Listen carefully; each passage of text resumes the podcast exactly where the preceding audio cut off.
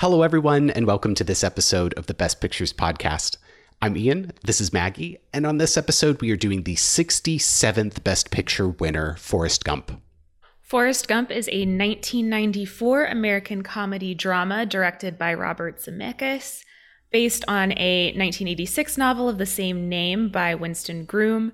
It stars Tom Hanks as the titular Forrest Gump as we basically just watch his life and watch him move through various events of historical significance. But like in the background while actually we're just watching his relationships with these various characters evolve over time i feel like that description doesn't quite do it justice. It's a hard film to describe. Uh, yeah, I'd agree. And I think just the characterization of Gump in particular is what makes it work. So I, I realize that, that description sounds kind of insane, but for some reason it just feels kind of like a warm hug. I mean, not without flaws, and like I think some there's some very valid criticism of of how it deals with historical events, but like is surprisingly enjoyable. i think it's like a warm hug when you really really needed a warm hug Yeah. Like it's definitely complicated and it has some sad points and I was crying a lot there at the end, but um yeah, we'll get more into it, but it also stars Robin Wright in a phenomenal performance. I love Robin Wright. She's So so, good. Um Gary Sinise as well, uh Mykelti Williamson and Sally Field. Also love Sally Field, but It's a great cast. It's a great cast, and like everybody absolutely shows up and is like on their A game in it. Mhm. It's some of the best supporting characters I think we've seen in a really long time. yeah, both from an acting and a writing perspective. It's not a they're very closely interwoven within the main thread and like in a way I, we haven't seen in a while. And they all like have very distinct personalities and their own arcs, and yeah, they're just very well done uh, supporting characters. Um, this movie got a lot of accolades at the time, very well received. Um, I think there's some people have kind of like gone back and re-examined some stuff more recently, uh, but generally still mostly positive from what I've seen. Uh, so the American Film Institute on their original top 100 movies uh, named it number 71. It later fell a couple places back um, to number 76 in the 10th anniversary edition. It features as the number 40 quote on AFI's top 100 movie quotes with Mama always said life was like a box of chocolates. You never know what you're going to get, which is such a good line. There are some really good lines in this. There really are. It's there's a lot of um like depending on the mood that you're in, maybe you'd see it as a little heavy-handed, but apparently I was just open to these kind of saccharine like deeper truth lines and ate it up. but they're well constructed. There's several that I want to call out that like just really kind of encapsulate like a moment or an emotion in like a really nice, simplistic but very true way. Um, and then it was also number 37 on the AFI's 100 cheers. I mean, like it, it you you want Forrest to succeed. Like you Yeah. like him. You can't help it. Um, and then it was nominated for quite a few things in the 67th Oscars. So uh, Zemeckis wins for Best Director, Tom Hanks wins for Best Actor. Uh, Sinise was nominated for Best Supporting Actor, which I 100% see.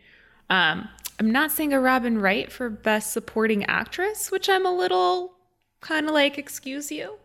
it does look like she was nominated for some things in other awards. Yeah, but, But, not not at yeah. Oscars. Um, and, And then Sally Field neither. Like okay. yeah, but if. I'm going, I'm going with Sally Field or Robin Wright for a best supporting. I would go with Robin Wright over Sally Field. Partially, she gets more screen time, but Sally Yeah. Field is great in this. She's absolutely great. but more time plus great. Sorry. Yeah, like Uh, sorry Sally. I mean, yeah, it, you know, it can it can affect things. Um, Eric Roth wins for best adapted screenplay. Uh, it was nominated for best art direction, but didn't win. Nominated for best cinematography, but doesn't win. Um, Arthur Schmidt wins for best film editing. absolutely see that. Some great comedic edits in in this particular one. Yeah, and and like sassy edits. I love a mm-hmm. sassy edit. Um, nominated for best makeup, which I actually don't remember when that category was introduced, but I feel like it was a relatively recent one. Um, nominated for best original score, nominated for best sound, nominated for best sound effects, and it wins for best visual effects, which we I really want to talk about when we start talking about like the use of archival footage and stuff because they're great. And it's such a uh, I don't know, it's one of those things where those effects to some extent are so good because you notice them so little. And even watching it 20 almost 30 years later it still holds up. That's such a, a testament to how well they were done. Yeah they're seamless. And it is fun to see a visual effect that's not related to like an explosion we don't need a michael bayesian like, uh... yeah and i mean that isn't to say that like special effects and you know oftentimes they go to like action or sci-fi or fantasy and that isn't to say that like I don't understand why and that those effects aren't you know impressive or anything but it's kind of fun to see you know it feels like a more subtle use and something like, understated. um, yeah something understated win that category. It's just it's a little nice change. And with that let's just jump into watch notes I can sprinkle any other background I have throughout. Oh, other nominees from that year. Sorry. Oh, can't forget that. Can't forget this. Um, ooh, yes, because there was something I kind of wanted to say here. Uh, so, other nominees from that year are Four Weddings and a Funeral, Pulp Fiction, Quiz Show, and Shawshank Redemption. I think sometimes Forrest Gump can get a little bit of hate as a Best Picture winner because it is a very strong year for nominations. Um, I've seen both Pulp Fiction and Quiz Show. Both are very good. I know Shawshank is widely considered um, a classic. I, I've even heard Four Weddings and a Funeral thrown around as like extremely good. I do think because you have Pulp Fiction and Shawshank, a lot of people want to like kind of shit on Forrest Gump and be like, well, it shouldn't have won. Part of the reason I'm so happy that we cover winners in order is because I think it helps give us a little bit of like context and understanding of like why sometimes stuff might have won that people, you know, weren't expecting or that people in hindsight are like, well, maybe that wasn't the one that I would have picked as winner. And I think if you consider the three previous Best Picture winners, it 100% makes sense why people were so ready for something like Forrest Gump. It was Silence of the Lambs, Unforgiven, and Schindler's List.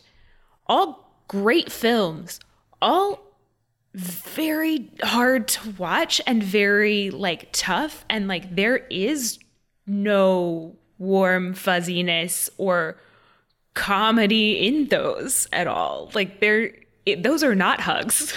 uh, no, those movies do not no. feel like hugs. and I, it's it goes back to how to you in any way attempt to quantify art. so I think I agree with you that this was a to some extent reaction to the heavy material of the previous winners doesn't mean that it's not deserving by any stretch of the imagination. So oh, I want to be clear that I'm not trying to denigrate uh, the the film itself, but I'm totally with you.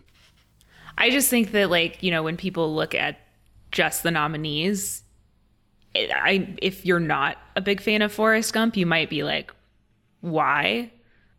But again, like it's a good movie and also super refreshing if you've, you know, just dealt with some really, really hard hitters. Yes. So, watch notes. I think we talked about this briefly prior to recording that this is one of those films where we like the frame story. And I totally agree. It and works. For me, to get way ahead, it's because the frame story is not the whole story and it moves along so quickly and every time you come back to the like framing device it is a different experience with different people listening to Forrest talking on the bench and like for example the fact that the woman at the end is like oh there will be another bus i want to keep listening to you is kind of mirroring how I felt at that point in the film, where it's like, okay, well, we're, we want to keep going. We're not going to leave this bench with you. So I'm, I, I'm good with how they pulled that together, and then were able to move into like a more um, contemporaneous sort of telling at the end with Jenny. I agree, and I think part of the reason it works is that editing. We jump back to that frame story at all the right moments. Um, also, great example of really good voiceover and I think part of that is because the character of Forrest has such a distinct voice. And I'm not just saying, talking about like accent or like way of speaking, but like the personality really comes through in all of it. And then also the way they use the voiceover to juxtapose what's happening on screen sometimes. So we're like, we're getting this is Forrest's understanding of something. And we also see like what happened so then we can draw our own conclusions from it as well i yeah i think it's just woven in really really well. And it's necessary i think to get some of like the emotion. And for a character like forrest i think it's very under uh, very important for us to understand his thought process and where he's coming from.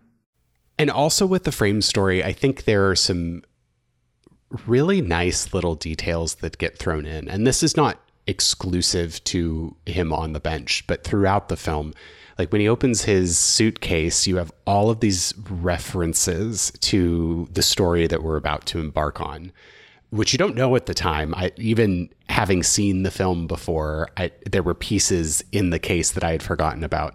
Um, the detail i mean there's that like art direction and stuff like the the amount of visual detail that you get and like visual foreshadowing like one of the earliest shots like we have the feather coming in and then it stops on his like muddied dirty shoes which are kind of like jarring in comparison to this very like pressed suit he's wearing um and of course later like we realize that we get to see the shoes clean right before he goes on the big run across country. And guess who gave him the shoes, Jenny? And he's wearing yeah. the shoes to see her. So it's just such a tidy narrative arc. it's just eh, it's enjoyable.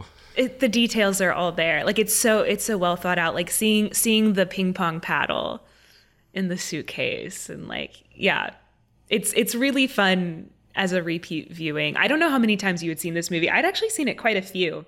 I think only once or twice, but it still, even though it's fairly lengthy, is is pretty enjoyable. Well paced. It's very well paced. Um, but I will say, I do think it's a movie that like you do get so much more out of it on a repeat viewing. Yeah, you get to see all of the things you miss when you're you're focused the first time through. But we do get the peak line of the film very quickly, where he offers some chocolate to this woman who is very obviously not wanting anything to do with Forrest, reading her People magazine. She, this poor woman. she just wants to read her magazine and wait for her bus. But that is like, I like the way you kind of pointed that out that, like, you know, that first person he starts talking to.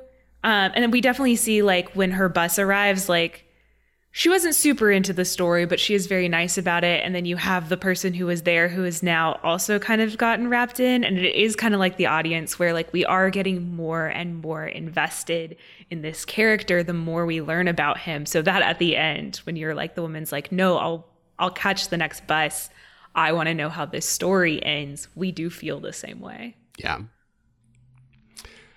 But that line specifically, life is like a box of chocolates. You never know what you're going to get. So that's, I, it was a good payoff. It's so good. It really is. It, and again, like, yeah, it can feel a little like schmaltzy, but it's like, what a lovely, simplistic way to encapsulate just like this concept of luck. Mm-hmm. Yeah. And I think that really starts at the first flashback, which the editing cut between Forrest's face and the same expression between his younger self and his grown up self is just, again, testament to the editing. Such, such a fun cut. And I love the way with voiceover, he'll be like, My mama always said, and like say the line, and then you'll have immediately Sally Field as his mom delivering that same yes. line to young Forrest. It's great. But I, I think that luck piece is immediately shown by his luck at having the mother he had. So not only do we cut to her finding the right leg braces for him so he can uh, walk around, um, to the scene where she fights to have him included in public school. Yeah, because we established that Forrest has an IQ of 75, which is below what the cutoff was for public school, which the principal is like, he'll need to go to a special school. Of course, at that time, especially where they are. We're talking pre ADA, there is no protection for him. It exactly. So, like, she, you know, the fact that like she is willing to fight and she is willing to sleep with this sleazy principal in order to get him into public school because as she says my son will have the opportunities that everyone else will have like she's going to fight for that for him I, I yeah, we immediately understand. Her. Yeah, and she, she's just constantly fighting and trying to instill in Forrest that like you are, you are not. It's it's interesting because there is this kind of two sides of this message that she's given where Forrest, you are like everyone else, but we understand that she understands that that she knows that's not like fully true, but for his own benefit, she's making sure that is what he hears. And just saying like the no one is better than yeah. you. I think you know she knows that things are not going to be easy for him. And I feel like his mom is where Forrest gets that like relentless mm-hmm. positive mm-hmm. like nature from even though it kind of manifests itself in slightly different ways and I feel like with uh, Sally Field's character, there's like an aggressiveness mm-hmm. to it, like an I we will be positive, God damn it, kind ofness to it. I mean, she is a single mother in the 50s in rural Alabama. So, like, uh, there's got to be some, while she's handling it extremely gracefully, like the stress she's under and the social stigma and like all of that. And while she talks him up too, though, she's never, like, she never really lies to him or like, sugarcoats anything, like saying like death is a part of life. And when she says, when the principal is like, "Is there a Mr. Gump?" and she just goes, "He's on vacation."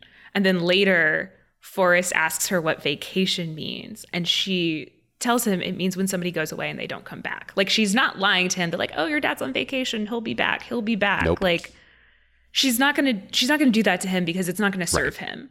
And I just think that like this positive practicalness we that we see Forrest have throughout the rest of the movie, like it so clearly comes from his mom, and I mm love that. So to kind of take a step a little bit back, um, or I guess at to a higher level with that whole scene, specifically around her getting him into school, the film does this repeatedly, where it shows us these arguably horrible things that are happening and frame it in a way that I don't know. It, it, there's like some dark humor to it. So, like when you think about the scene where um, Sally Field's character is having sex with the principal to get Forrest into school, like at the end of that, the writing where the principal comes out and is like, your mama really cares about your schooling kid and then Forrest mocks his oafish like sounds that he was making that I it's such a fun thing to watch. Because like in some ways that person is getting their comeuppance. Like in in one small they're like being taken down a peg um it allows Forrest a little bit of agency. Yeah. Which I think is nice um and also kind of gets the, across the idea of like yes, he doesn't have a high IQ, but like he's not stupid. Like Forrest does know what's going mm-hmm. on a lot of the time. Now, how he interacts and interprets that is a different issue because, like, I, I don't know the first the first real portion of this where I kind of struggled with the incorporation of historical events is the reveal that he's named after a KKK like founder.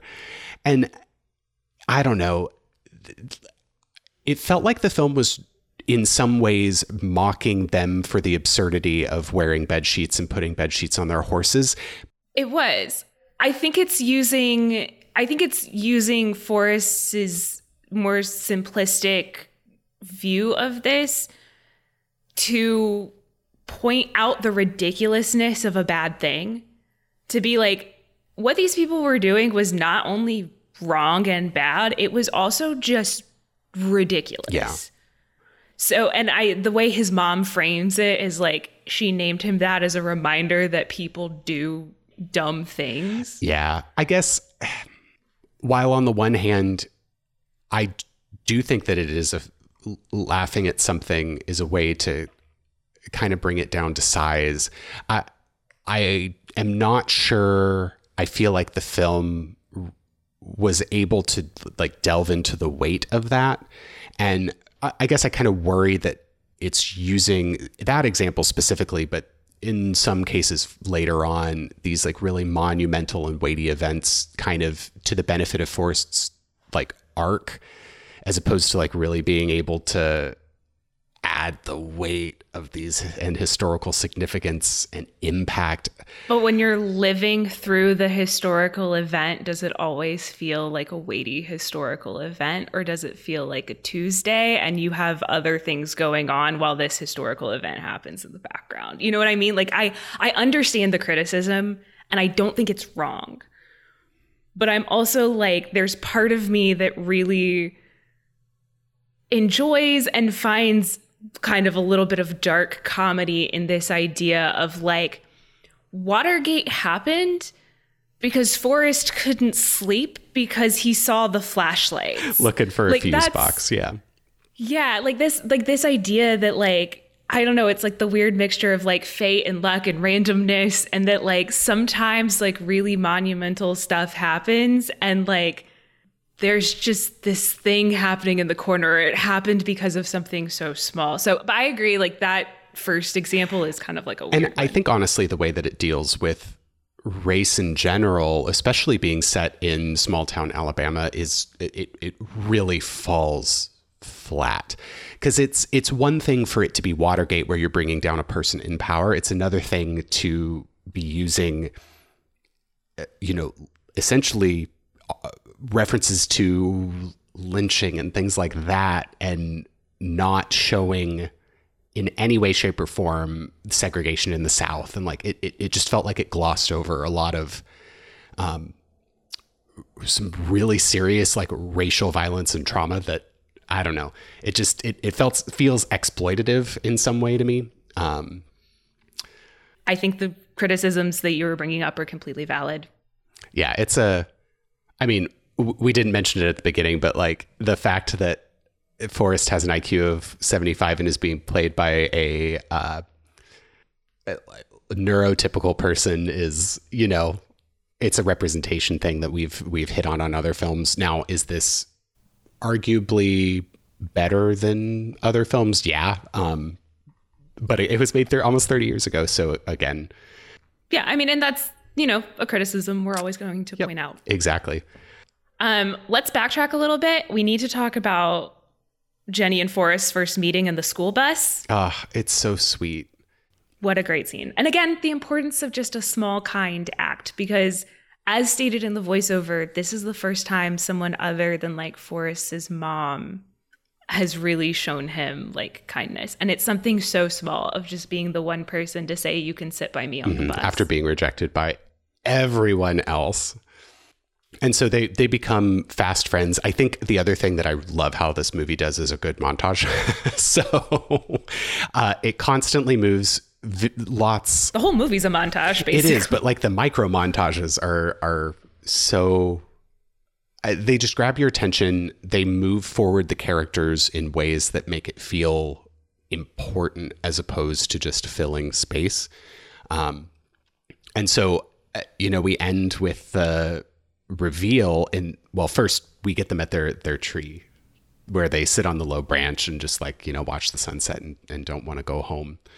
Um but kind of all in this part we do get where a, a great scene where Forrest breaks out of his leg braces and is able to finally run and we get the run Forrest run. the run Forrest run. Which happens multiple times throughout it, but that that's how he runs and finds Jenny at her family's farm, I, guess is what I'll call it. Yeah.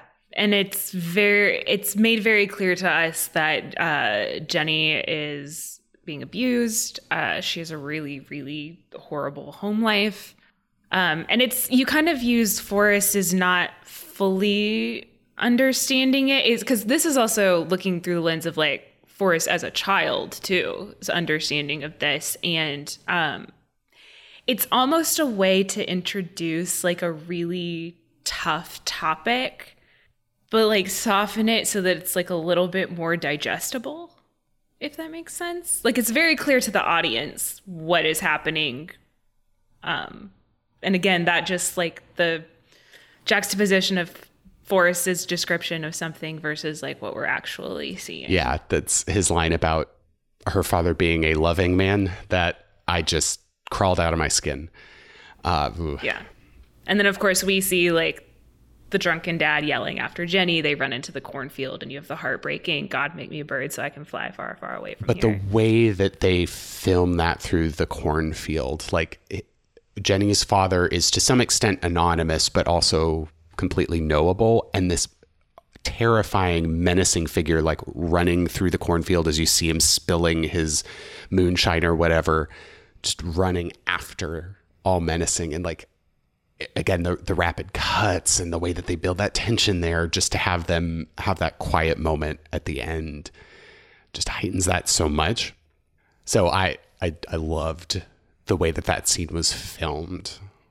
no, it's it's really well done. Um, just the way the movie's constructed. It so is well. because that the the run Forrest run thing comes back almost immediately to them being you know 17 18 in high school he's running again from the same bullies this time in a truck but finds himself across a football field and at just the right time has that luck on his side um, and gets recruited to alabama. The university yep the university of alabama scouts there the coach is there happens to see him run. So uh forrest gets to go to college and his mom is so proud well i would I'm, it's like i would hope so I mean, yeah, but like it's just it's fun because we always get to like see that like whenever Forrest kind of like reaches these it, like educational milestones, like you always get to see his mom being really proud, and it kind of I don't it's it's nice to see that because you're like, oh,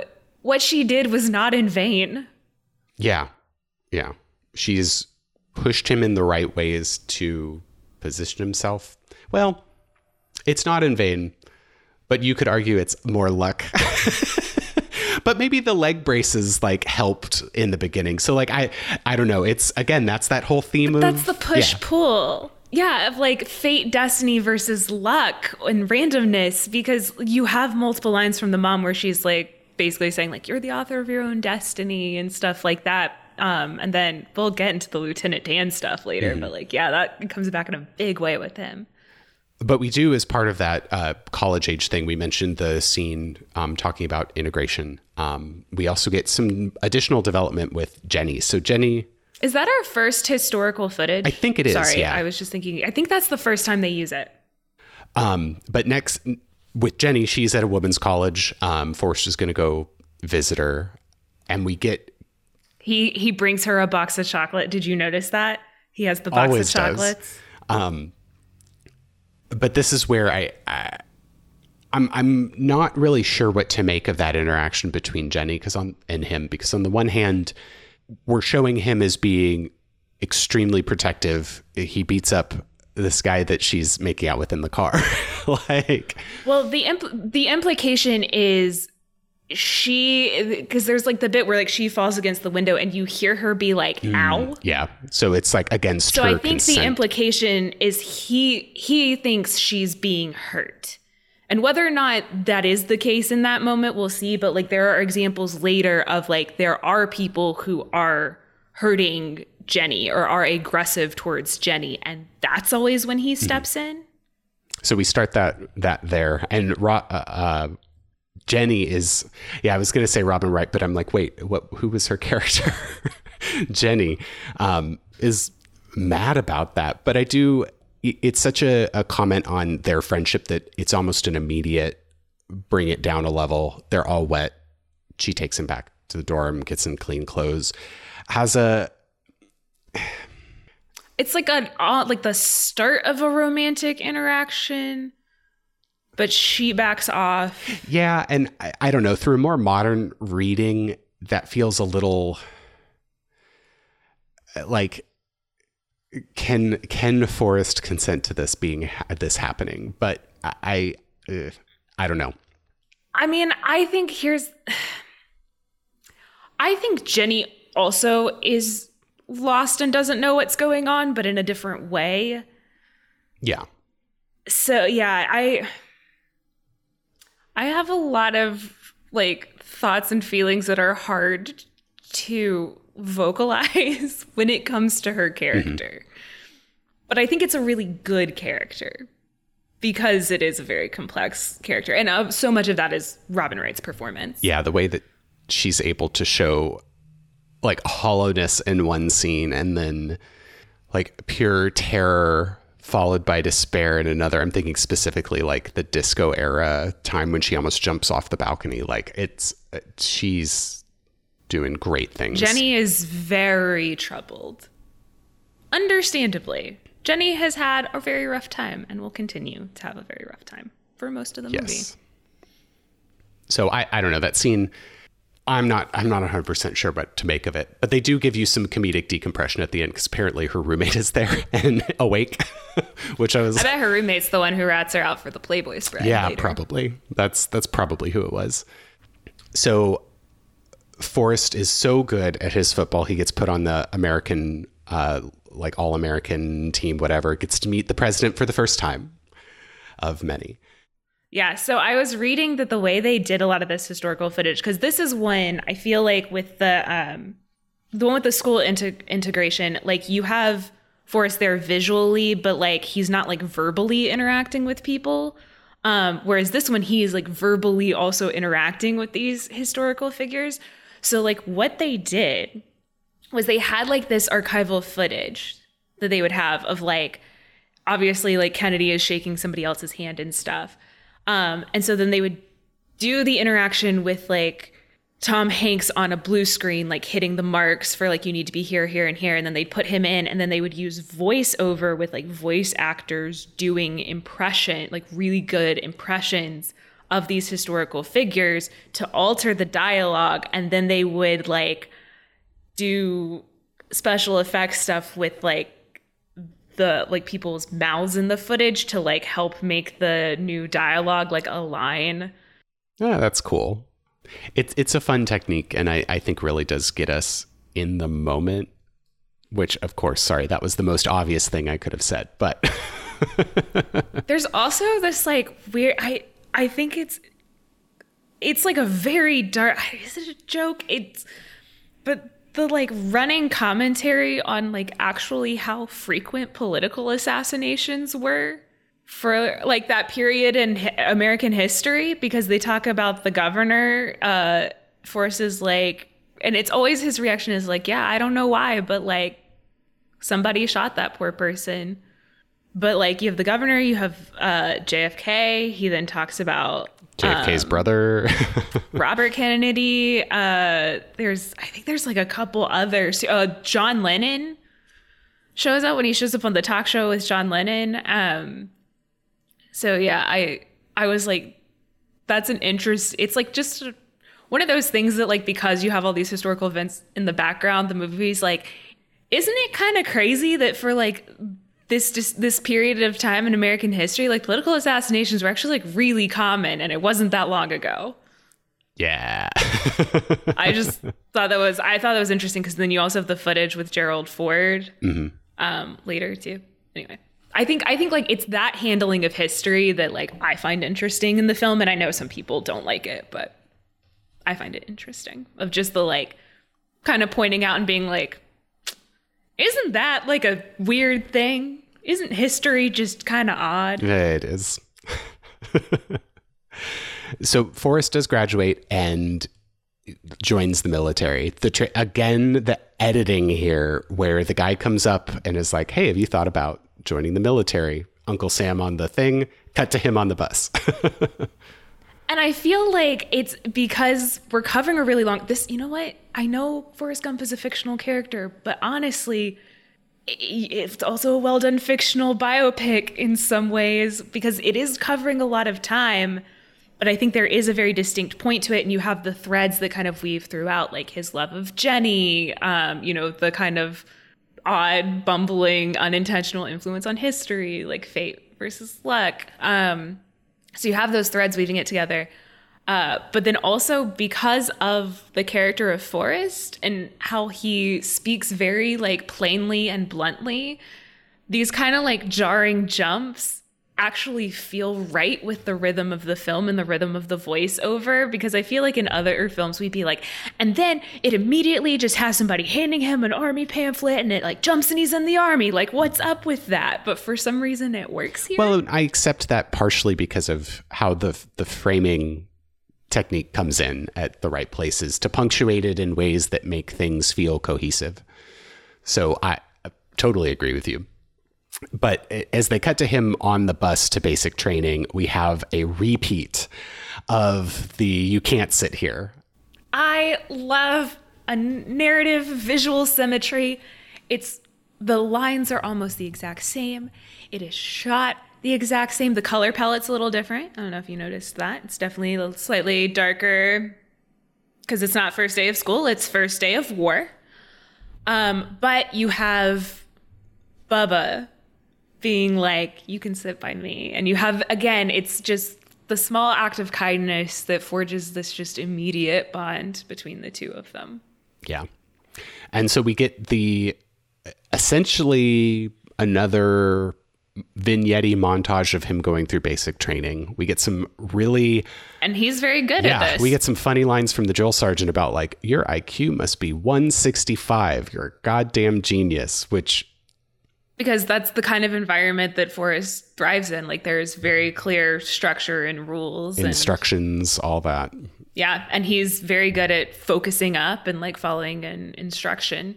Um, we get the iconic shrimp speech. I legitimately had to go and find shrimp for dinner after watching this because of the shrimp speech. Like, it's so good, and uh Williamson and Hanks are both they're so good with like the physical comedy and the beat because there is the bit like it's the shrimp speech of course it's Bubba listing all the things you can do with shrimp because he comes from a shrimping family. We also get like um the visual where Forrest is explaining to like his mom cooks shrimp for people, his grandmother cooks shrimp for people and it's showing uh Bubba's mother like serving um always a wealthy white person. Um through the generations, which then later we get the lovely reverse of that, where he's like, and then she got to have somebody cook shrimp mm-hmm. for her. And it's somebody serving her shrimp. And it's like, yeah. So I, I loved that kind of like visual reversal. Mm-hmm. Um, but Bubba's listening on the ways of shrimp. It's cutting between them doing various like military training things. And then you have at the end of the speech where they're like scrubbing the floors with the toothbrushes. And then Bubba lists, I think it's like shrimp burger or something. And then he just stop. They both just like pause. And he just goes, I think that's I think that's it. I think that's all you can do with shrimp.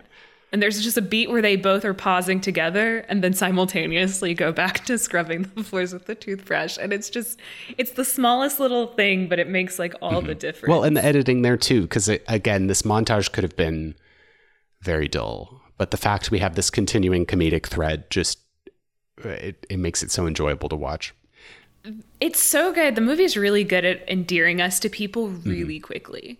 It really is. So the end of this sequence is where Forrest discovers that Jenny has posed for Playboy. And we get a photo of her in her sweater from her college. But that leads into us seeing what she is doing now, which it I find this Forrest's line about her dream had come true about singing on a stage to be such a it like kind of a heartbreaking. Yeah, it's sad because you know, Jenny had expressed that dream earlier. She's like, I want to be like Joan Baez. I want to be like sitting on a stage, just me and the guitar. And I interpreted this um, as like she wants to be famous. Like Jenny Jenny wants like love and adoration and to not have to worry about things. But then I see we're also like later and kind of with her relationship with Forrest, she's also very scared mm-hmm. of those things as well. Um, but yeah, in his mind, he's like, oh yeah, she like she got what she wanted. Her dream had come true. She was a uh, folk singer, and of course, you know she's playing at this like it's a strip club. Very small yeah. theater. It's a strip club, yeah. And you have and the editing here again and the cinematography because we have her on stage. She's got the guitar in front of her, and you have Forrest say the um, she got like her dream had come true. She was a songwriter, and then it immediately cuts to the view behind Jenny, and we can see she's naked behind the mm-hmm. guitar. Which also is really good symbolism to like Jenny as a character. Like she is this very like raw character, and the guitar is almost like her defense mm-hmm. mechanism. I don't. It it's just a really nice uh, couple edits. And you there. also didn't mention the sound here, but the like constant heckling and the kind of tension and I don't know what we're feeling kind of that um, the same stuff that Forrest is where he doesn't necessarily understand it doesn't agree with the fact that they're like interrupting this performance and I it's right it's a well and then of scene. course he he steps in when they grab her um, when some of the guys in the front row grab her. And then you have that scene right after where she's angry and they're walking on the bridge. And he's like, I'm like, I'm sorry that I caused this disruption, but like they grabbed you. And Jenny has this heartbreaking line where she is like, a lot of people grab me. It's like you have Forrest who has this very simple view of like, that shouldn't happen, which is right. It shouldn't happen. Like, he is correct in being angry about this but then you also have Jenny, who is like, yeah, it shouldn't happen, but it does. But that, uh, just the fact that she is leaving with a random person who pulled up too is is just because she's got to get away. Uh, that's the first time. Remember, she's saying, "Remember when we asked, we prayed for God to make me a bird so I could fly away? Do you think I could fly off this bridge?" Like, we understand Jenny's she's not troubled. in a good place. Yes, yes. Um, the way those two actors play off each other and like the scenes where it's just the two of them is incredible, and I love it. Mm-hmm. And again, where's Robin Wright's nomination? I do want to point out when they have that exchange about runaway and they leave. Did you did you catch the like subtle soundtrack nods to Moon River? It was like a v- almost almost identical chord progression from Moon River from uh Breakfast at Tiffany's, and just this like. Oh, I love a, that. A beautiful. She is such a Holly Golightly. Jenny is such a Holly Golightly. Those characters are very similar. Um, soundtrack in this movie is mm-hmm. phenomenal. It's such a good soundtrack. Um, there, I also want to point out with this uh, because Forrest does tell her he's going to Vietnam, and then once again, Jenny's advice to him being run. She's like if promise me like you won't be brave. If there's something you do you will run away. Which that's what jenny always yep. does. She also always runs so it makes so much sense that that is her advice to forrest. And it does serve him well. It does. Because when we get into vietnam well one lieutenant dan is i love lieutenant great dan. character. Also like what a mom. He's like such but a But actually, like the fact he's like so worried about. So that the scene I'm thinking is looking down the one road, and he's like, "Everybody get down," because he's suspicious of this thing on the side of the road that you know might be an explosive device. Like, and he's the one who checks it out. Uh, it just even from like the introduction, like when Bubba and Forrest arrive there, and he's talking to them, and he's like, "Every time you stop marching, change your socks because like you know, it'll get you. It's really wet here. Like, it'll get you. Like, he's actually a really good officer. And just the filmmaking aspect to his backstory, the quick cuts to all of his predecessors dying in every American war. Yes. And I forgot to write down the exact line, but it's so good in the voiceover with the way it's phrased. And I love the like, and again, because it's Forrest, you know, like he's nice. He's, you know, a little bit simple and stuff. So it's like it comes off very genuine, but it actually is a little bit of this like biting commentary where he's like talking about the great American tradition mm-hmm. of dying in conflict. I just I liked it. It was like a little a little bit of a like dig. Um just because we've we've watched so many war films and they're always so sad. Yeah. Understandably and as they should be, but oh, it gets to you. Um, but yeah, we finally have. Oh, there is the funny montage where it's talking about the rain. Yeah, it's coming from above, the sides, sometimes from below, and you see him. They experienced all just... of it with the stinging rain, the big fat rain. I do love the below rain where they're in the river splashing. and he's got his hand like he's trying to keep it from splashing in his face. Tom Hanks is a great physical mm-hmm. comedian. But that uh, it just heightens the heightens the depth. Wow, that is not a phrase that actually makes sense, but emphasizes Forrest's intense positivity in the face of adversity. It's doing that. It is also using comedy to highlight how shitty something is. Yeah. How are they going to change their socks if they've been wading through chest deep water for hours? Like, and it's like, it looks appropriately mm-hmm. miserable we do get the thread of writing to Jenny through this whole piece. Um, oh, it's oh, it's so sweet, but the it's such a I, I don't I don't love it. This is another one of those things where I thought it was a cool idea to have the rain go away and then immediately be ambushed. Like you get out of one, like out of the frying pan into the fire sort of situation going on. Yeah. So I like oh, that. I, I, it worked I, for me. Super effective. Oh. Totally agree. But like, like it is maybe not the right word because of all of the carnage and destruction coming out of that scene. Like, this is. But it, I, I kind of get it though, right? Like, it's like the the rain disappears, you have the sun, and you're like, oh, everything will be fine. It, it immediately isn't. Like, I think it's just that like it.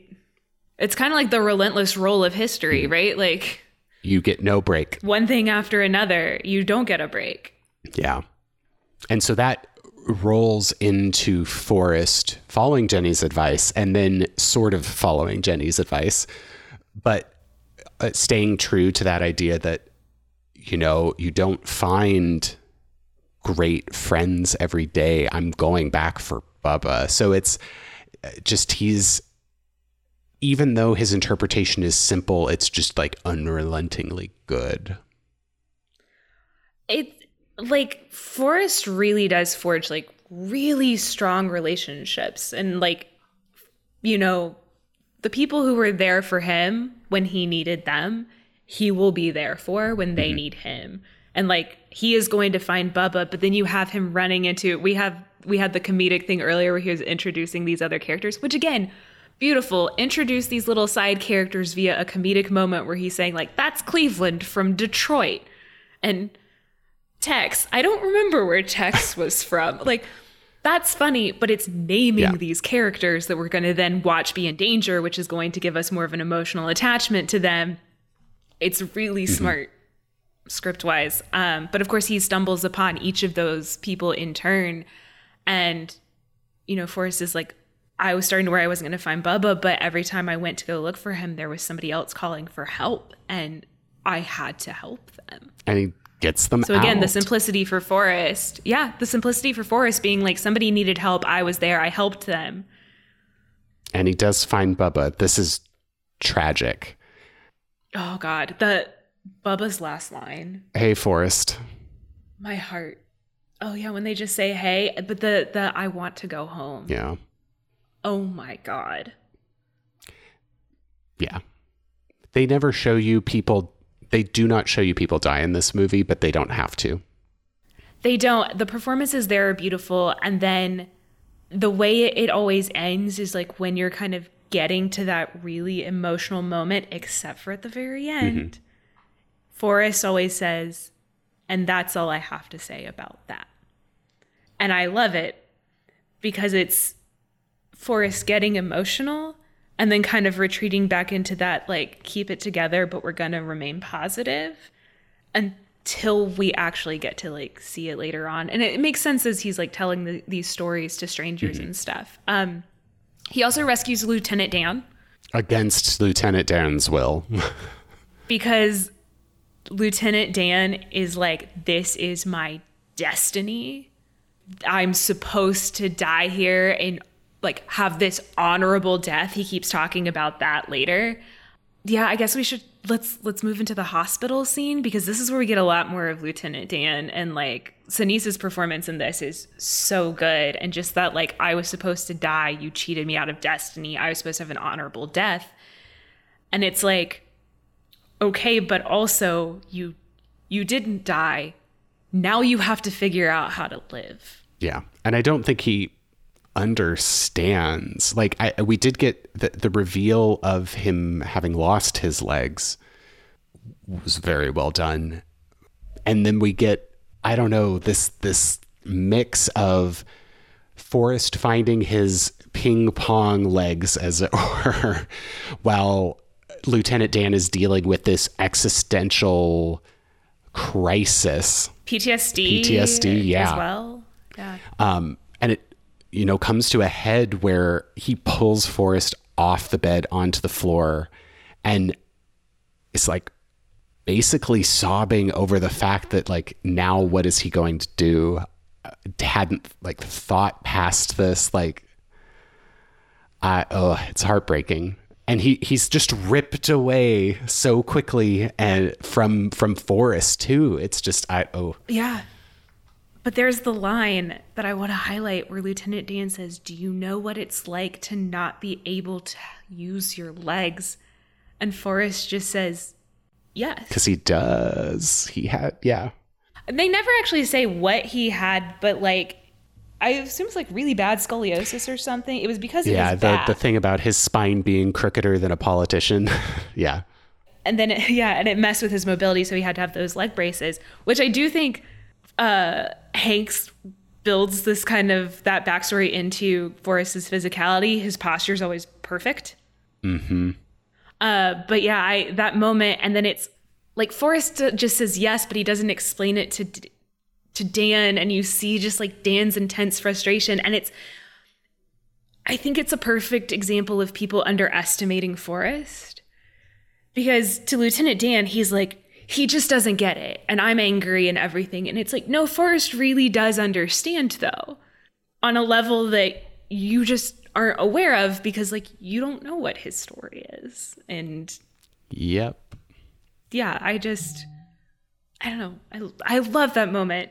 I also just any scene with lieutenant dan i love. I love that character. I think it's such a well done character and i think it's a character that like deals with these really difficult issues and important issues but in like a subtle um and effective way so of course Forrest is awarded the Medal of Honor for his valor in rescuing all of his compatriots. he had to he had to go to the white house again Literally show his ass to the president. Well, He did ask to Johnson see it. asked where he got shot, and Forrest said in the buttocks, and then Johnson said he liked like to see it. So, it's hey, it tracks. of course, I love I love the moment of panic on Forrest's face where he's like, "The president just said he wanted to see that. Okay. I guess I'm gonna moon the president." Like it's yeah, it was It a funny moment, but I I do love that it's like yeah, Forrest Gump. It's like you know the humor of this guy who never intended to be a hero, never like wanted like the fame and notoriety just becomes this kind of folk hero through the fact of just like who he is and just doing the stuff he does. Um but i i think it i don't know like i think it makes him more likable that you're like forrest didn't do this like forrest didn't go save all those people because he wanted to be a hero. He wanted a medal of honor. It's like forrest did that because like he could and knew he Yeah. should I like that the accolades don't mean anything to him. It's the people that mean something to him. I agree with that. So he uh, is exploring Washington, D.C., and does inadvertently get pulled into a pro Vietnam War protest where he is shuttled up onto stage to talk about the Vietnam War. Now, I like I think on the one hand I can understand why they have a disruptor pull all of the mic cables out as he's talking because like he's i don't know we can't uh, it almost feels like we can't have Forrest say too much. here's the here's why part of why I think they did that too. I think having like as an audience us listening and actually getting to hear the speech. I mean, Vietnam is like we've covered several movies on it. Like it's an incredibly tough subject in like time and history. And I feel like if you write the speech and have Forrest deliver it, it's almost like how do you do it justice? Yeah. Especially considering the tone of this movie. Like it is a comedy drama. Like it's you know, it's not a platoon, it's not a deer hunter. Um, so I think having to write that speech, it's like, can you really do it justice in that moment in this tone with this movie? But I think it's kind of brilliant here because you have the disruptor, right? So it's also showing you like a glimpse at the social tensions and the, you know, protesters versus like the military industrial complex. It's like a little glimpse into that.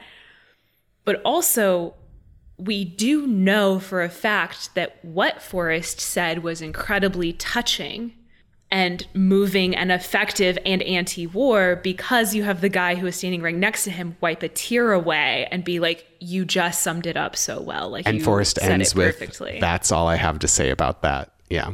So I, I don't know. It, it, part of me too thinks that that's really critical for keeping Forrest as a character that is he's not an empty character, but he is a canvas upon which we can place our own kind of interpretations. For sure. I think and I think it's very important just for like keeping the tone of the movie consistent and like what it is. Um but I I just think that that's like a very intelligent thing that they did script wise mm-hmm. because we we get the we still get the emotion of it. Like we still understand. And then of course you have this great iconic scene of like he says his name and you have Jenny running through the reflecting pool and like their reunion in that moment. I love that shot of her just like it's running. A good shot. You have the sea of people and the blank reflective pool, and then her just cutting through it. And then Forrest's voiceover about not wanting the night to end and all that. And then they somehow end up uh, at like a Black Panther meeting. Because I, I mean, Jenny's like in full counterculture. The counterculture. It's interesting because it's like with Jenny, I I feel like with because of the editing and like Wright's performance, you get the feeling that it's like yes, she's part of these movements, but like I think Jenny's just looking for community. Like she's just looking for like a place to belong and like something to care about. Yeah, she kind of chameleons herself into the next thing as it comes along. And I mean, you can kind of see it I don't want this to sound like I'm trying to blame her for the fact that she is literally being physically abused by her boyfriend, but like her seeming willingness to continue to move with that relationship, I think comments on the fact that that she's so desperately seeking that community that she's willing to put up with it. Also like she comes from an abusive mm-hmm. background. Mm-hmm. Like it's we're we're seeing Jenny caught in this cycle that she keeps trying to run from, but running from stuff is also part of her cycle almost. And then we, you know, of course, like you have the boyfriend who hits her at the party. Forrest beats him up. Um, I love his I'm sorry I caused a fight at your party. Yeah. and then they leave. Um, and then at the end, like you said, like you see her run away again and she seems to be going back to that relationship. And I love that Forrest is just like, well, you know how I feel about like you know mm-hmm. what I think. But like, you know, that's all he's gonna say about that. Like it's still her her choice, but Yeah, but the little looks he gives both her and her boyfriend at the end, it's just a, a, a nice touch for that. I love the little eye narrow mm-hmm. at the boyfriend. um, but yeah, I, I I think Jenny is like such a I mean she's such a tragic character in a lot of ways but it's like yeah she's running she keeps running from stuff but in a sense like she's also running from like the person who can actually like help her and will give her like the love and validation she craves but she's like almost scared to have that mm-hmm. as well. Yeah, I'd agree. I totally agree. so Forrest does not go back to active duty. He is now a ping pong master. Uh, He plays ping pong for the army. he does, and apparently plays in China. The CGI like gigantic ping pong hall was a, a very nice touch, I thought. Um, but I mean, as part of that, you know, he, he is eventually discharged, but is interviewed by um, who who who was he interviewed by? I can't remember, but he talks with John It's, Lennon. it's some talk show host, but also John Lennon, and you have the the sprinkling of the lyrics of Yeah, Imagine. I, I felt that I thought that was a little contrived, but hey, it, it allows us to get to Lieutenant Dan. True. And I was going to say that one feels the most contrived, but it's also I do love it cuz it's it's not only like Forrest Gump's being there for like these big political events. There's also like pop Mm-hmm. culture stuff. Like I mean as a kid influencing Elvis's dancing. oh yeah, we totally glossed Like over that's that. That's funny. Yeah. Um, and then like the lyrics mm-hmm. to Imagine and so Lieutenant Dan is back. He's looking real rough, like completely unkempt. and it's the the movie like because of the point of view we're looking for like it's not going to go super hard in on the fact that like taking care of veterans i mean still an issue especially after vietnam like we as a country did not take care of our veterans Well, and you could argue we still don't take care of our veterans. we still don't we still don't appropriately um it it was just like it's you know i know that like it was a huge huge issue after after vietnam because you had these like really large uh groups of people being discharged and um you had an explosion in like the homeless population among veterans and stuff like that. So and obviously like not getting the psychiatric help and support that people needed. And we're getting that with Dan but like because we're from Forrest's view like we're not going to go super hard on it. But it's also like you kind of don't need to. Yeah. With Dan like I like I think it's I think it's there mm-hmm. and I he originally he's really mad at Forrest Like on the one hand, I can understand how he could be mad about that, given how he thought his life was going to go, and now it's not going that way. But I do think of of this quick, relatively quick scene with New Year's with two women that Lieutenant Dan has picked up at a bar. Like we are shown that Lieutenant Dan still does on some level really care for Forrest. Because the the woman that Lieutenant Dan is is you know making out with calls Forrest stupid. And Lieutenant Dan's like fuck off. You do not call him stupid. Um he kicks them out. And i so yeah he does care about forrest. But i think also part of it is because like before that that's new year's. We did forrest says like i spent christmas with dan and like you get these little like just glimpses and again the performances so good of like that's an example of like forrest was there for lieutenant dan when lieutenant dan really needed somebody but after for uh, discharge, he is able to return home. We do get to see a quick glimpse of the fame that he has managed to get himself into, um, and especially with the endorsement deal for some ping pong paddles. But that is important only because he is going to get into the shrimping business to keep his promise to Bubba. Meets Bubba's family, promise is a promise. Is told asked well asked are you stupid? at multiple steps of the way. And always. And he always responds mama says stupid is as stupid does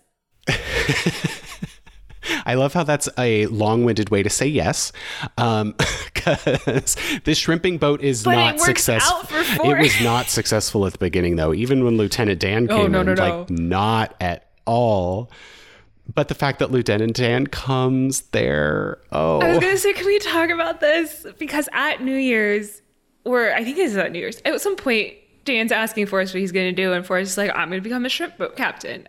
And Dan's like, Excuse me? Like, what do you know about shrimping? And he's like, Well, not much, but Bubba told me everything he knew, and like, I'm gonna, you know, talk to Bubba's family and everything, and a promise is a promise.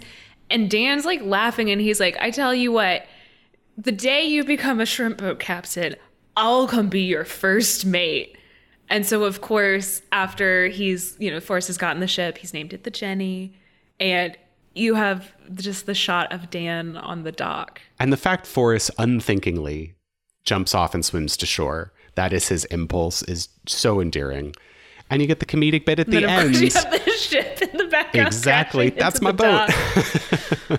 so it, it, it is quite funny. I love the comedic beat where you have Dan so sure of where the shrimp is, and we're all wondering, like, oh, is Dan gonna be like the missing element? Nope, one shrimp, if that. I think it was no, sh- maybe no shrimp. Um, Just but even the in in this case, seeking out kind of the the religious aspect of things, which take it or leave it. I, I'm not sure. Is- I know that some people see that as kind of like a commentary on the goodness of religion. I'm not sure that I see that as that so much as him seeking out meaning and like support. Um, Yeah, I would say I think overall theme wise, it's more about like finding meaning and like how everyone's searching for it, and sometimes you just don't find it. Like you just have to keep going. I'm, we'll talk more about that with the running stuff. Um, but I think the like religious undertones and like the references to God and like you know heaven and stuff, I consider that more just like incidental to the character's Mm-hmm. background and like the fact that he grew up in the 50s In and the 60s South. in like the rural Yeah. south yeah so i that's kind of what i see that like i don't i don't think that's actually like really where we're going to again our interpretation our lens But you know, when if if you do take a, a stronger reading of that, when the hurricane shows up, like, okay, cool, we've got some I Old Testament God coming through right now.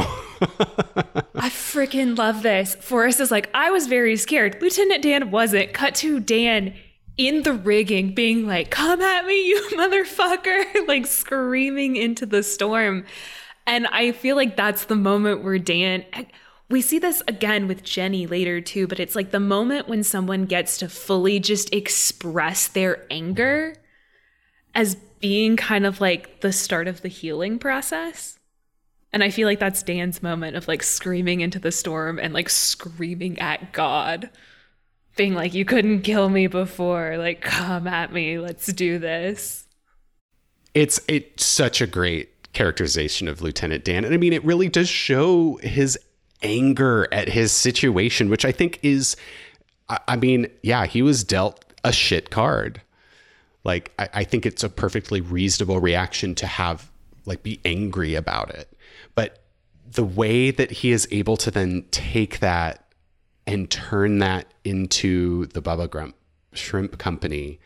And you end with him at peace, floating, swimming in the ocean with the beautiful clouds in the background. Like it's, I, I would have loved to have understood a little bit more what's going on in his head, but at the same time, it's just a, such a beautiful spot to place such a tortured character in.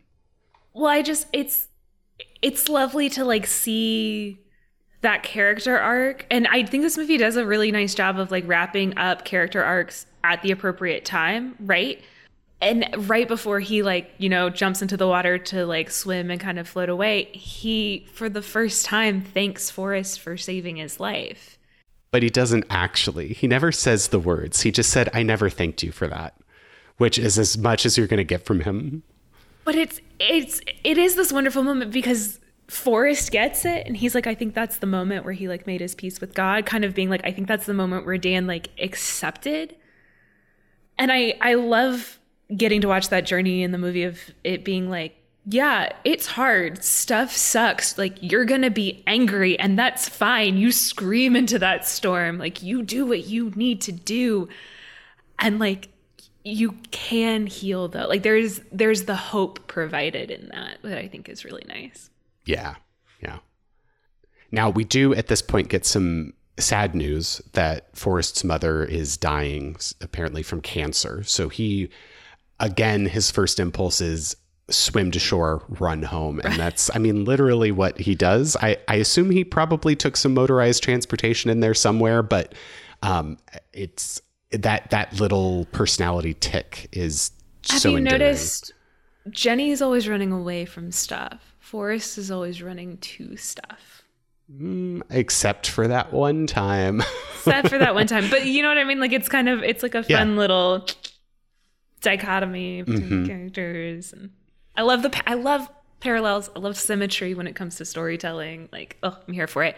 Um again, we have Forrest's mom. She's not sugarcoating it. Forrest asks what's wrong. She goes, "I'm dying." But she's not going to be you know, mopey about it. oh, with the It's biggest just smile. it is what it is. I just that that is the piece that I hope that I can arrive at. like I she's Ugh. again such a good character and like it totally like totally makes sense as like Forrest's parent. Um but yeah, I I again love her. Great Sally Field doing a great job. Mhm. But that brings Forrest home, and we do get a- another reveal that apparently Lieutenant Dan is pretty sharp and or lucky and invested in a quote fruit company, um, Apple Computers. Um, Probably Macintosh at the time. Uh, yeah, they were uh, set for life. Which I, I, the way that he talks about it is, it's like one less thing to worry about, which is so true. Like I tell you, you know, I would absolutely love one less thing to worry about. same. Um, and then, of course, that's when you have he, um, you know, a promise is a promise, split 50 50. He gives half the money to Bubba's family. And uh, that's when you get the, uh, his mom didn't have to serve people anymore. She had people serving her shrimp. And you get the like parallel little shot of somebody bringing her the, the nice meal. Yeah. We're still hearing Forrest kind of long to see Jenny again, and she does come back. Now, I think the the one scene that really stood out to me is her throwing her shoes and rocks at her childhood home and Yes. collapsing into the dirt road, uh, just sobbing.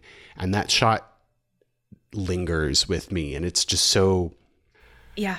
such a it's not it's not even cathartic it's more of just uh similar to lieutenant dan's outburst this is jenny's version of that she finally gets to express this anger, like this just deep seated anger at what happened to her and the injustice of it. And I love the line in the voiceover after she collapses to the ground where Forrest just says, um, Sometimes there just aren't enough rocks.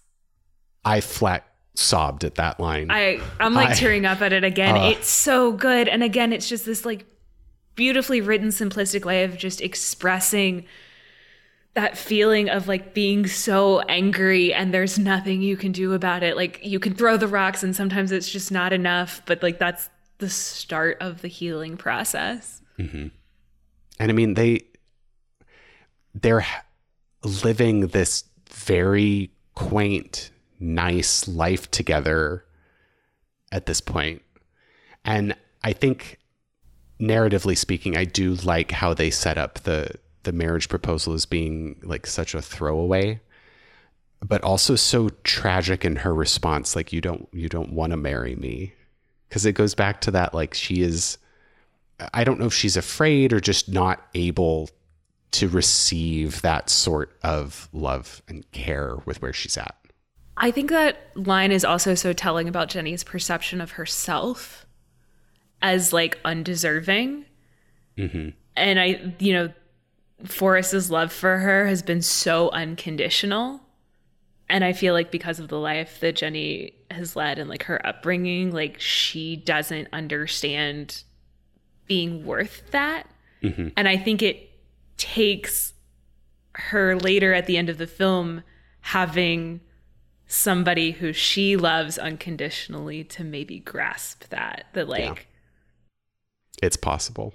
It's so interesting because our main character and i like forrest as a main character but as far as main characters go like very clear in motivation. Like he's not a complicated character and it really is our supporting cast that are extremely complicated characters and i think it's impressive how much we're able to gather with you know relatively low screen time. Jenny definitely gets a lot more but yeah De- comparatively, yes, less for sure.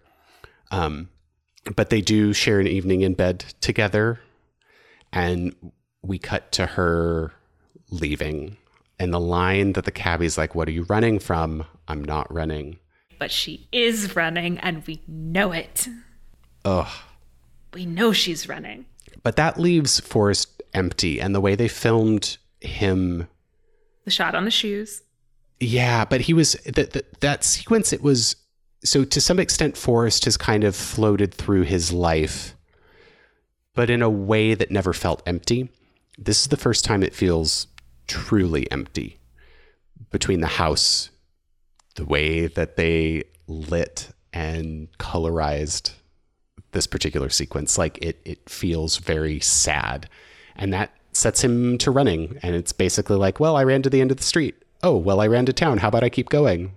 Which again, it's like, oh, it encapsulates. I feel like, have you ever just been like so like frustrated or keyed up and you're like, I just need to go like run on the treadmill and just like run it out or something? After like a really bad day at work or something, and you're like, I'm so frustrated, I need to just go like run or work out. Like, Oh, you're, yes. where like you're like, I can't mentally or emotionally process this, so I'm just gonna physically process it. And Forrest doing that, uh, the cinematography of all the different places he's running and like the beauty of these places. And then, of course, you have Forrest Gump, accidental cult leader, picking people up.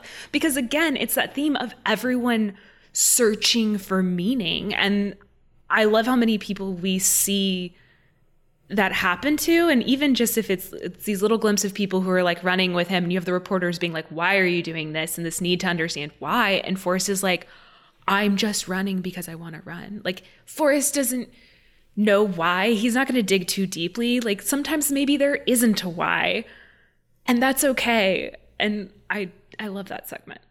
But they are us because, like I said, we're able to project the why on to the character of Forrest, which again, I don't fully understand and can't fully articulate why he is still like a character, but we can have him morph into what we want him to be. Like it's it's it's I don't understand it, but that's what I'm getting.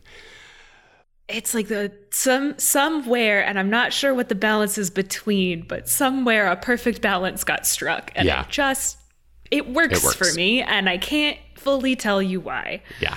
Um i we have more little influences on pop culture. The guy who needed the bumper sticker the shit happened. And the car crash immediately after such such Yeah. it that was funny. The wiping his face on the yellow shirt and then the mud stain comes back and it's the perfect smiley face. I ab- totally absurd. But it's again that like comedic relief from something that's very serious. And considering just the like, you know, all of the historic events this one man's just randomly part of on accident, like there's a bit of like absurdist whimsy fantasy mm-hmm. to it. So I feel like that section, like those little jokes are really leaning into that. for sure. So that brings us up to the end of the framing portion of this frame story. And he's talking to this woman who has skipped you know two or three buses talking about why he's here to see jenny. And you don't have to take a bus it's only five or six blocks that way which is i would forrest of course is not perturbed by this i would be perturbed by this But also Forrest, like he's fo- he was following the instructions that Jenny gave in her letter. yeah to the t Yeah. But and of course he takes off running. with his chocolates, gives her the chocolates, which he ate a few of, which is just it's funny. Um, but we get the reveal that he has a son, and the way that she talks about, oh, I named him after his daddy, Forrest, and he doesn't get it, and she just immediately tells him what goes on.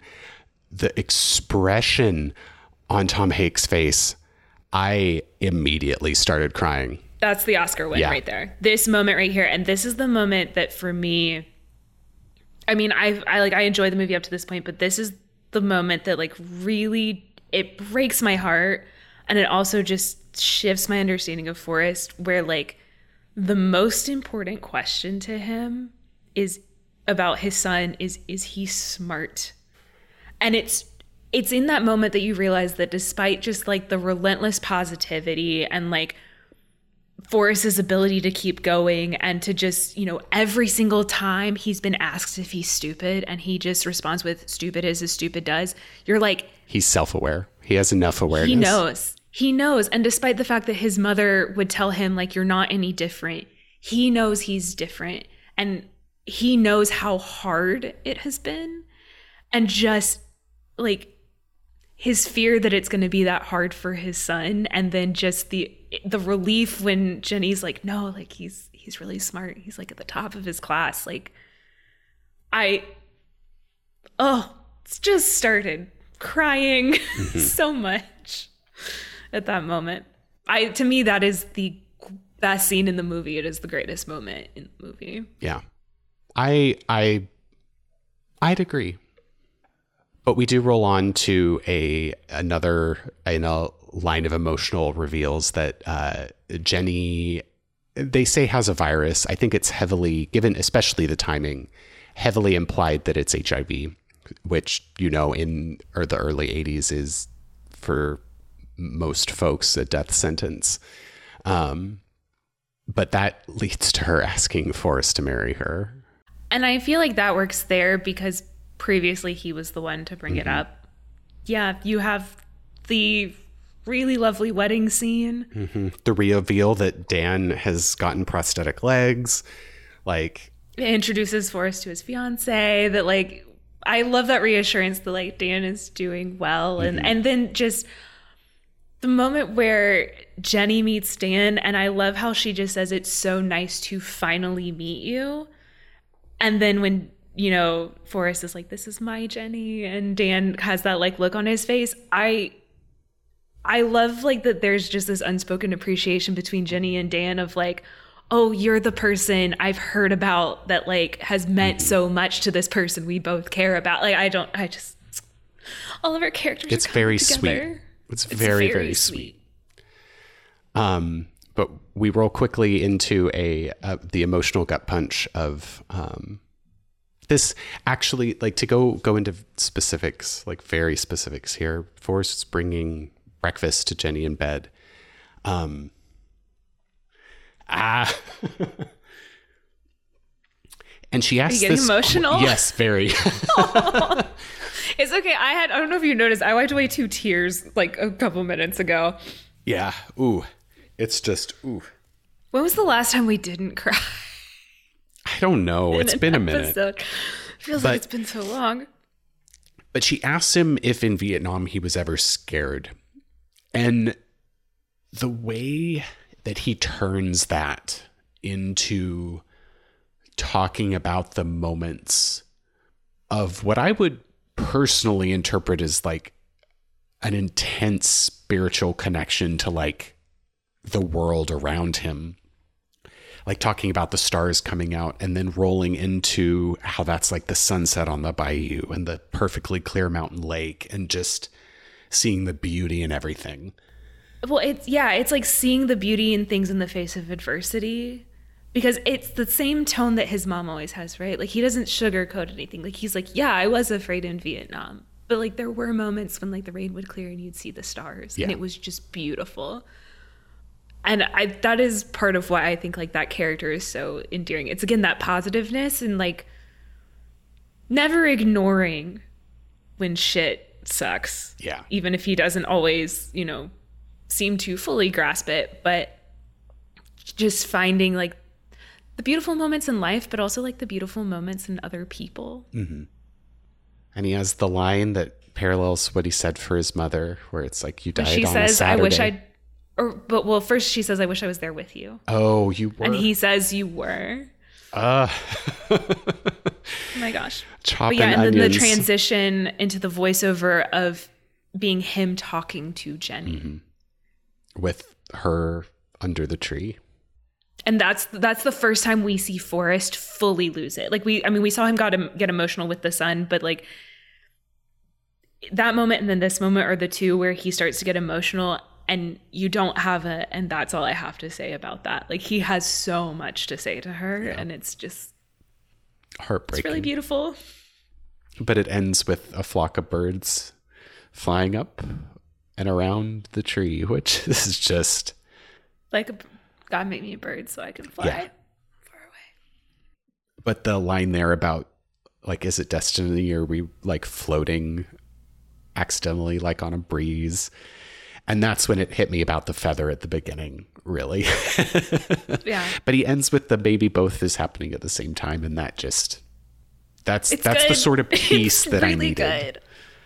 So, but we end kind of similarly to how we begun with him sending his son off to school with his Curious George book and the same introduction to the same bus driver. And it's except for it's a little different because she's like, because at the beginning, Forrest was a little bit confused that it was like the bus going to school and you have the I'm not supposed to get rides from strangers, but then he introduces himself and he's like, We're not strangers now.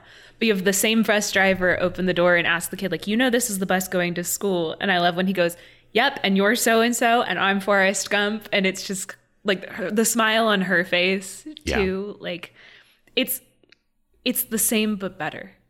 Forrest, you see so much of like both Forrest and Jenny and the kid mm-hmm. in that moment. Mm. And Forrest just sitting because he's going to be there when he gets home. It's sweet. And then we end with the feather floating away. Mm-hmm.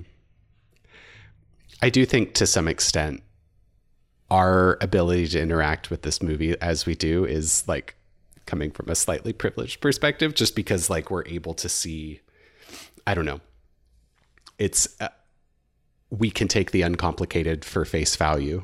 Um, I I think this movie like I don't think it's for everybody. Yeah, like, I think not. I think you have like our I think sense of humor and the way that you and I deal with like adversity and sadness and grief and stuff I think kind of aligns a lot with the movie. Mm-hmm. Which I think is probably why you and I both have a little bit of an affinity for it. Mm-hmm. Um, so I don't think it's for everyone. Um, I think it's a movie that is probably also open to a lot of interpretation. And I think you can get a lot of different things out of it, depending. Yeah, I'd agree with that completely. Which I think is okay, because not every movie is for everybody. Heaven knows we've had many that are not for us. Yeah, and that are like actively not good. Oh boy. But lists. Lists. I'm ready to go if you're okay with that. I'm not, so you should go ahead and go. So it's at my number 18, actually. So that puts it um, after Ordinary People and before On the Waterfront. So in this particular part of my list, I actually have Terms of Endearment, Ordinary People um, just above it. And I think for me, a lot of the same, um, I don't know, kind of relationship type themes are triggered by Forrest Gump as those other two movies, but where I think the other movies kind of succeed is in a in a more grounded, more realistic sort of portrayal of of those particular characters and themes. So while I enjoyed Forrest Gump, like it is almost always very clear to me that this is like a highly fictionalized skinning of American history um, with some more like kind of universal themes layered on top. Um, so, uh, kind of the reality of terms of endearment and ordinary people is a little more, I guess, up my alley in that regard. Now, in terms of Forrest Gump versus On the Waterfront, while like I on the waterfront has kind of that like triumphant feel about it. I really think that Forrest Gump's themes that we've talked about around kind of destiny versus luck versus fate and all of that, and then how that affects the relationships around Forrest. It just delved so much deeper into that kind of character aspect for me. Um, not to mention, I think the film making itself was like top notch. On the waterfront, again, wasn't bad, but it, it I don't think can really hold a candle to how well Forrest Gump was edited. Speaking of movies resonating differently with different people, uh, On the Waterfront is like my number four. I know. So like I'm a huge On the Waterfront fan. Yeah. Um, but again, like stuff just is gonna resonate with different people differently at different times. So yeah, that's uh that's where I have it 18. Interesting. Okay, yeah, that is higher than I would have thought. So it is my new number 30 which might seem a little low based on what I've been talking about. Um, again, though, we're on like 67 movies. So, like, top 30 is actually like top quite half. good. yeah, like, it's actually quite good. And then also, like, your average quality for a Best Picture winner does tend to be a little bit higher than like your average quality for just movies in general.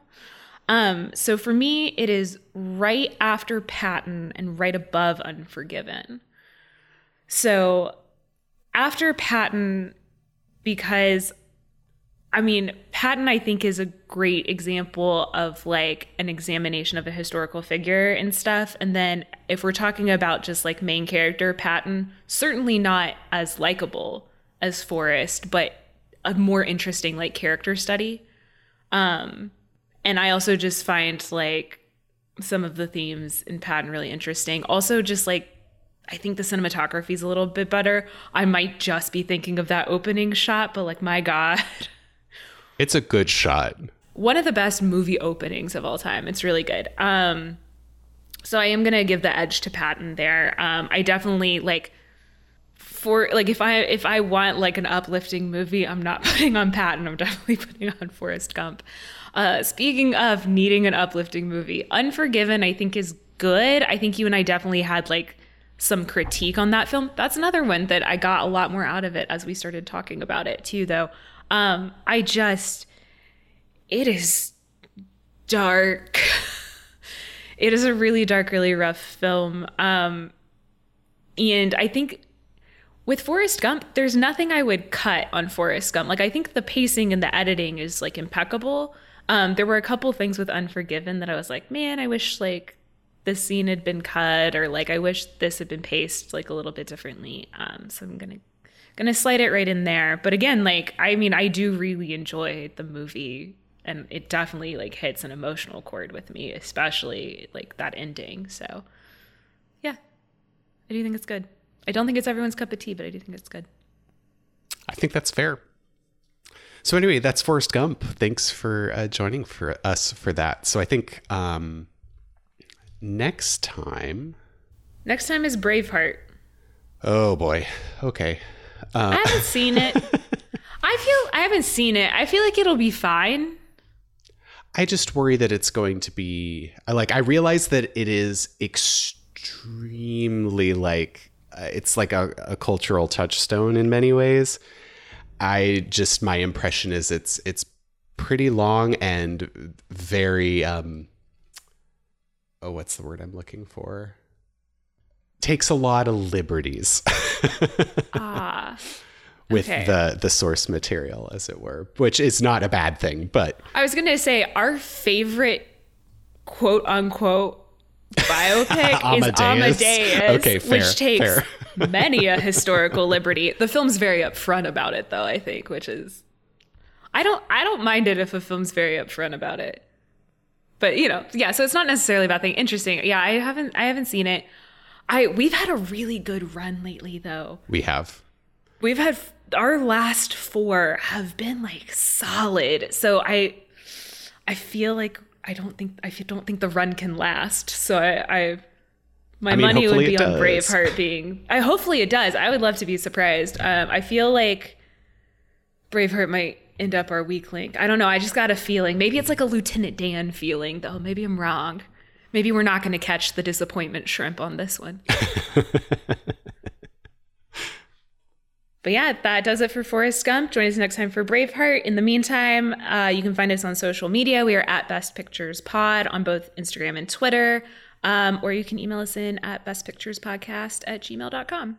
Rate, subscribe, review. You guys know the drill. Thanks again for listening, and we'll uh, catch you next time.